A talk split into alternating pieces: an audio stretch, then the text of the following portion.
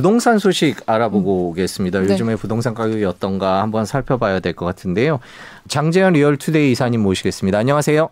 아, 예, 안녕하세요. 저기 네, 바로 여쭤볼게요. 요즘에 시중 금리가 오르고 있고 또 정부가 금리로 부동산을 조금 잡아보겠다 이런 생각을 계속 해 왔는데 요즘 그게 성공했나요? 아니면 잘 안 되고 있나요? 어떤 분위기인지 좀 궁금합니다. 어, 우선 현재 시점을 이제 과거 상황에서 빗대어 보면 어, 과거 이제 2006년, 2008년이 아마 2000년대 초반에 최고점을 찍었던 그때 그 당시거든요. 그때 이제 한국은행이 기준금리를 연 4.05에서 3%까지 떨어뜨렸습니다. 근데 그 반면에 시중은행 금리 같은 경우에는 같은 기간 동안 5.6%에서 7%까지 최대 올랐거든요.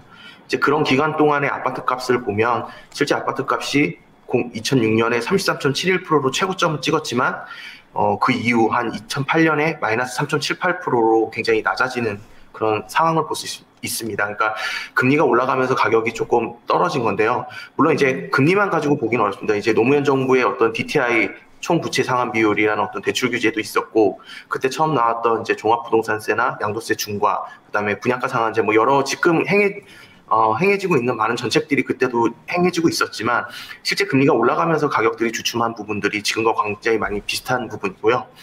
이후에 한국은행이 기준금리를 한 2%대까지 낮추다가 금융위기에 금융위기 이후에 한 3% 정도 수준으로 올라갔거든요. 반면에 네. 이제 그러면서 다시 23년에 2.5%를 낮추고 시중은행 금리도 5%에서 4.63%로 조금 낮추기 시작했습니다. 그럼에도 불구하고 이제 집값이 한번 올라가고 나서는 계속해서 이제 어, 하락하는 그런 장세를 좀 보였었거든요.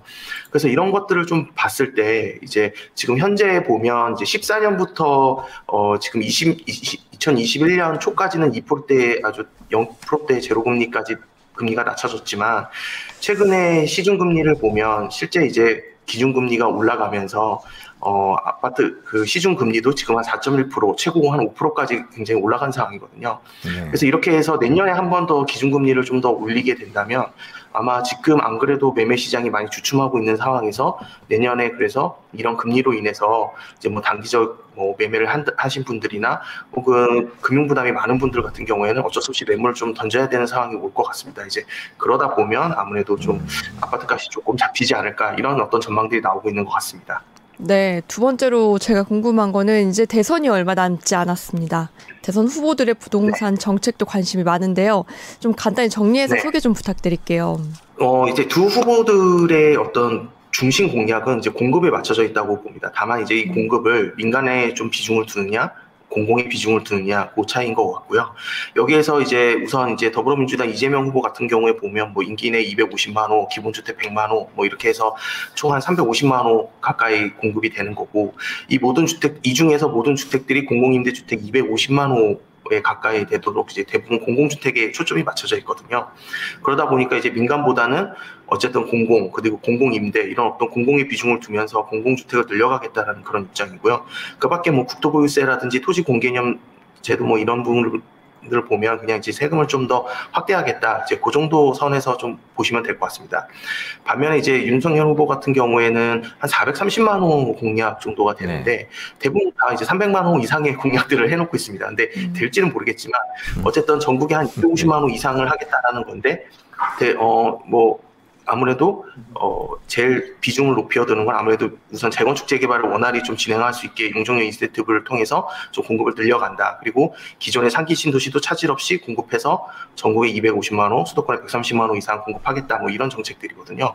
그래서 보면은 결국에는 윤석열 후보 같은 경우는 도심 내 어떤 재건축 재개발 어, 혹은 이제 주변의 신도시 어떤 개발을 통해서 공급을 늘리겠다라는 부분이고 이게 대부분 재건축 재개발 같은 경우에는 민간 개발이기 때문에 아마 그 문선영 후보의 정책 같은 경우에는 어떤 그런 민간 분양에 대한 초점을 좀 더 맞추고 있다 이렇게 보시면 될 것 같습니다. 그럼 정리하면 민간과 공공의 차이라고 보면 될까요? 기본적으로는 그럴 것, 그럴 것 같습니다. 그러니까 더불어민주당 같은 경우에는 대부분 이제 공공 주택에 대한 공급을 좀 늘려가서 좀 더 저가 공급을 늘리겠다라는 얘기인 거고요. 그래서 뭐 지금 나오고 있는 게 노무현 정부 때 했던 그 건설 원가제 혹은 이런 것들을 좀 공개하겠다는 얘기인 거고 반면에 이제 국힘의 이제 윤석열 후보 같은 경우에는 그것보다는 이제 주변의 신도시 지금 기존에 하고 있는 상기 신도시를 좀 더어뭐 활, 활성화시키고 그다음에 도심 내에서는 재건축 재개발에 용적률 인센티브를 줘서 어 재, 재건, 재건축 재개발 좀 활성화시켜서 이제 공급을 좀 늘리겠다라는 얘기거든요. 이제 그런 면에서 봤을 때는 조금 같은 어떤 공급 정책이지만 조금